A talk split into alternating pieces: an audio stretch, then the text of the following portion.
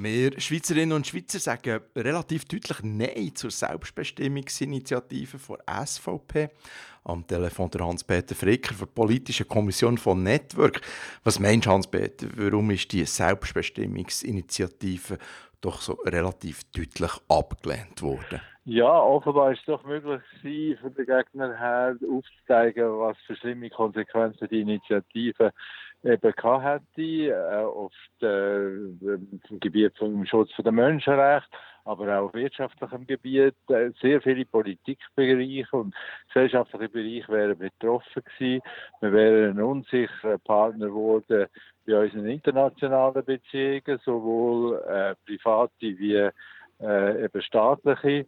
Und äh, ein weiterer grosser Nachteil, den die Leute auch haben angefangen feststellen, dieser Initiative war, wie unklar dass sie formuliert war, äh, dass man sie können so und anders und wiederum anders interpretieren. Das hat die SVP auch im Laufe des Abstimmungskampfs selber vorgeführt.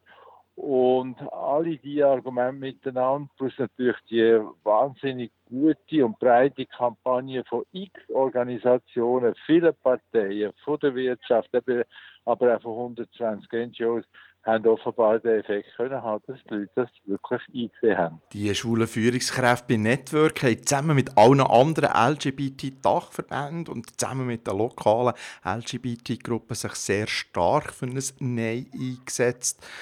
Sag doch noch einmal, Hans-Peter, warum ist gerade für LGBT-Menschen das Nein jetzt so wichtig? Das ist darum so wichtig, weil zwar unsere Menschenrechte und eben auch äh, der Schutz der Minderheiten im Moment durch unsere Schweizerische Bundesverfassung schon garantiert sind, aber es könnte der Fall eintreten, dass äh, eine Volksabstimmung oder ein, ein Entscheid im, im Parlament äh, Gesetze entwickeln wo die Rechte würden schmälern, wo die würden kleiner machen. Wenn das jetzt der Fall wäre, können wir eben an den Europäischen Gerichtshof für Menschenrechte nach Straßburg gehen, wo auf der Basis von der Europäischen Menschenrechtskonvention, die die Schweiz eben auch unterschrieben hat, können wir auf dieser Basis so etwas einklagen und um einen Entscheid bitten. Wenn die Selbstbestimmungsinitiative angenommen worden wäre, wäre das nachher nicht mehr möglich gewesen. Wahrscheinlich hätte die Schweiz müssen austreten aus der Menschenrechtskonvention.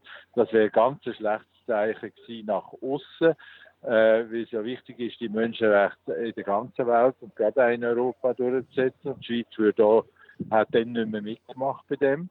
Und auf der anderen Seite hatten wir einfach weniger Möglichkeiten gehabt, uns für unsere Freiheit, für unseren Lebensstil, für unsere Selbstbestimmung äh, einzusetzen. Wie hast du den Abstimmungskampf in den letzten Wochen erlebt? Ja, äh, der ist eigentlich ziemlich schwierig geworden, darum, weil die SVP so eine Doppelstrategie hat führen. Sie hat im alten Stil auf Pauken gehauen und mit völligen Übertreibungen, wie zum Beispiel, dass die Richter uns könnten Minarettsinitiativen dort tun und den Entscheid wo der gefällt wurde von der Bevölkerung. Und solches Zeug hat sie behauptet. Und völlig übertrieben. Auch der Herr Blocher hat Zeug behauptet, in seinen Inseraten überhaupt nicht stimmt. Plötzlich hat er behauptet, der, Naturschutz äh, werde gefährdet oder die Steuern gehen auf, was alles mit der Initiative überhaupt nichts zu tun hat. Also das ist eine massive, harte Propaganda gelaufen. Und auf der anderen Seite haben sie auch eine weiche Tour gefahren und nur die ganz harmlosen Plakate, aber sehr breit gemacht ja zur Demokratie. Und das hat natürlich gerade so der zweite Teil schon noch können verfolgen. Wer ist schon gegen Demokratie in der Schweiz? Und das Kontern ist also schwierig gewesen. Wir haben müssen viel differenzierter argumentieren. Aber es ist für mich eine grosse Genugtuung eben auch, dass das möglich war mit einem anderen Ton, mit einem sachlichen Zugang zum Thema, mit dem Klären von vielen Elementen, die Leute eben doch können zu überzeugen von dem Nein. Nennen wir es mal beim Kind. Der Architekt von der Selbstbestimmungsinitiative, der Hans-Uli Vogt, gehört selber zu unserer schwulen Community.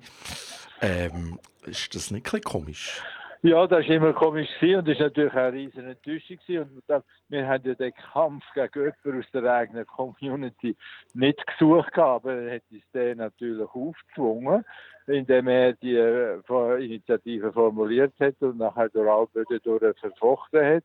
Er hat am Anfang tatsächlich gesagt, ja, das könnte zum Austritt aus der Menschenrechtskonvention führen und hat aber gesagt, ja, ja, die Bundesverfassung schützt uns immer noch genug und äh, die Stimmbevölkerung wird nie etwas entscheiden, wo gegen uns wird sein.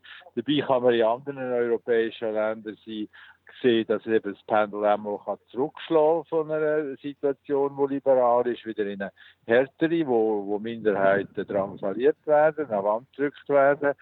Ähm, wir haben Rechtsgrall, wo so etwas kann bewirken in verschiedenen europäischen Ländern. Und äh, nachher hätte die äh, Argumentation auch anpassen äh, wo er gemerkt hat, dass das eigentlich äh, gerade auch unsere Kreise nicht überzeugt. Und er hat dann gesagt, nein, nein, das werde ich nie zu einem Austritt führen zur Menschenrechtskonvention. Ähm, also er ist eigentlich um das Thema, das uns beschäftigt, vor allem auch immer wieder äh, versucht, den Bogen machen drumherum. Und das ist einfach ein Punkt, wo wir uns nicht haben können einigen, obwohl wir ein Gespräch geführt haben, äh, was Konsequenzen wären von der Initiative. Und darum ist, haben wir müssen sicherstellen, wenn es irgendwie geht, dass die abgelehnt wird, dass die Diskussionen nachher über die Interpretation gar nicht gibt. Wo hast du Hans-Peter Fricker der heutige Sonntag verbracht? Ja, gut, wir haben gestern Besuch gehabt und haben nachher ein bisschen ausschlafen, nachdem wir einen schönen Abend verbracht haben mit unseren Gästen. Dann bin ich aber auf Bern gefahren, da an die Abstimmungsfeier und ich habe noch verschiedene Leute per WhatsApp geschrieben, unterwegs im Zug. Ich hoffe, es wird wirklich eine Feier vom Nein-Komitee, von der Vereinten Kräfte, von der, von den Gegnern und das ist es dann auch geworden und wir sind natürlich sehr, sehr positiv überrascht, nicht nur über die klare äh, Ablehnung von der Initiative, sondern auch, dass das so deutlich gelungen ist, dass man wirklich gesagt hat, halt und hier nicht weiter. Der Hans-Peter Fricker von der Politischen Kommission von Network zum deutlichen Nein zur Selbstbestimmungsinitiative.